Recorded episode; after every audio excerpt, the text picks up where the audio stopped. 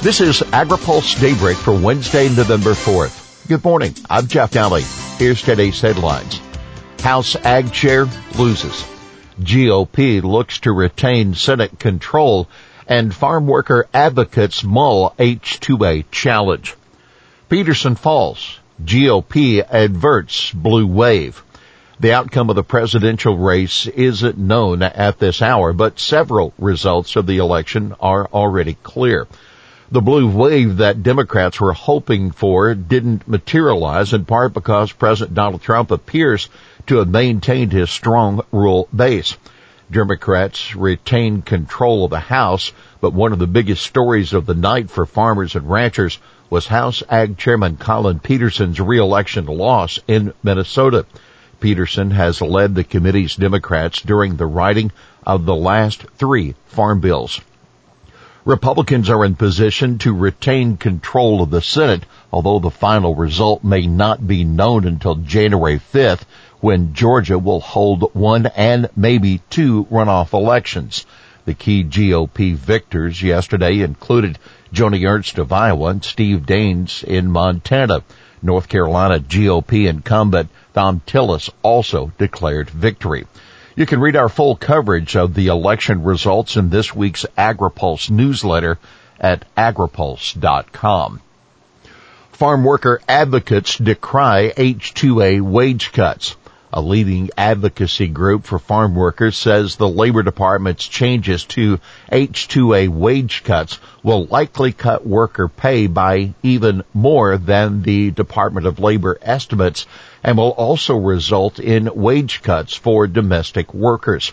A final rule announced by the Department of Labor Monday would freeze the H2A program's adverse effects wage rates or AEWRs for two years. Starting in 2023, the rates will be based on a broad labor cost indicator that will keep the rates from rising as much as they have been under current rules. The AEWRs are now tied to an annual USDA survey of farm labor wages. In the name of predictability for employers, the Trump administration is allowing businesses to hire an unlimited number of temporary foreign workers at below market wage rates in violation of the law's prohibition against adverse effects on U.S. workers' wages caused by the hiring of guest workers, said Bruce Goldstein, president of Farm Worker Justice. Department of Labor says the wage cuts are likely to encourage farms to hire more H2A workers, and Goldstein's group says that means the rule isn't likely to result in steeper cuts to wages than the department is estimating. Keep in mind, Goldstein says his group is considering a legal challenge to the DOL rule. Farm groups say that H2A wages have been rising sharply every year in many states, sometimes by double digit rates. Farmers look to buy machinery in 2021. The improvement in commodity markets has more farmers thinking about upgrading machinery next year.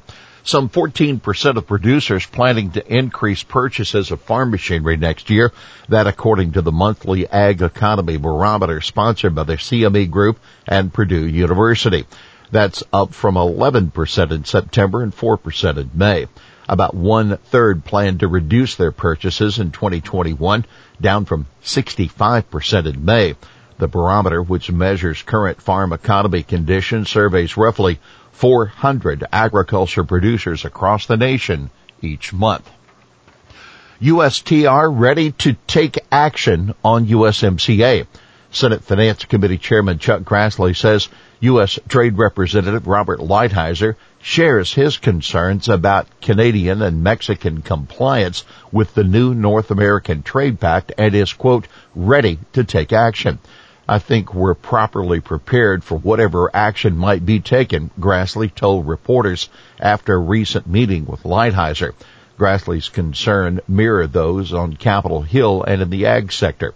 Mexico, despite agreeing to a new chapter of biotechnology in the U.S.-Mexico-Canada agreement, is not approving any new seed traits. Canada is restricting new tariff rate quotas that it promised to set up for U.S. dairy. U.S. Dairy lauds USTR's move on Indonesia. Back in 2018, the National Milk Producers Federation of the U.S. Dairy Export Council complained Indonesia was hindering imports of U.S. dairy by requiring local partnership arrangements as a prerequisite to get import licenses. But Indonesia has now scrapped the trade restrictions thanks to tactics employed by USTR as it negotiated Indonesia's ability to keep its status under the generalized system of preferences, the dairy groups said yesterday. The GSP allows developing countries to avoid some duties on exports to the U.S. We appreciate the work invested by the U.S. government to use the GSP review process to ensure that Indonesia complies with its trade obligations under the terms of the GSP program, said NMPF President and CEO Jim Mulhern. EPA seeking input on farm pests. EPA is asking for input on an updated list of pests deemed significant health importance, which was last released in 2002. Available today, the list will include several new pests such as the brown dog tick and describe new public health impacts such as Zika fever and the coronavirus. The list is used to prioritize public health efforts. EPA, CDC, and the USDA collaborated to update the list to incorporate significant changes regarding vector-borne diseases and related research and eliminate gaps or ambiguities in the current pest list, the EPA said. EPA specifically asked whether there are any pests such as the Asian giant hornet or the Turkestan cockroach that should be added to the list. USDA looks to stop COVID-19 benefit fraud. USDA's Food and Nutrition Service issued a rule yesterday to, as FNS put it, safeguard the integrity of SNAP benefits under the pandemic EBT program. Without the rule to align PEBT with existing SNAP integrity regulations, FNS said it would not be able to efficiently and effectively address misuse by firms of PEBT benefits or SNAP benefits, and both PEBT and SNAP program integrity would be adversely impacted.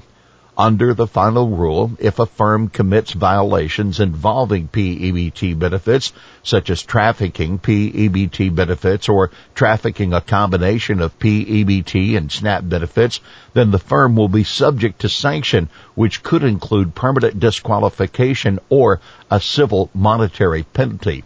Assuming that PEBT benefits are trafficked at a rate similar to SNAP benefits, 151 million in PEBT benefits could be trafficked according to USDA. Here's today's She Said It. Biden stepped up. He showed a plan. He showed a commitment to rule America. That former Iowa Lieutenant Governor Patty Judge. Well, that's Daybreak for this Wednesday, November 4th. Brought to you by Watkinson Miller and Dairy Management Incorporated. For the latest news out of Washington, D.C., visit agripulse.com. For AgriPulse Daybreak, I'm Jeff Daly.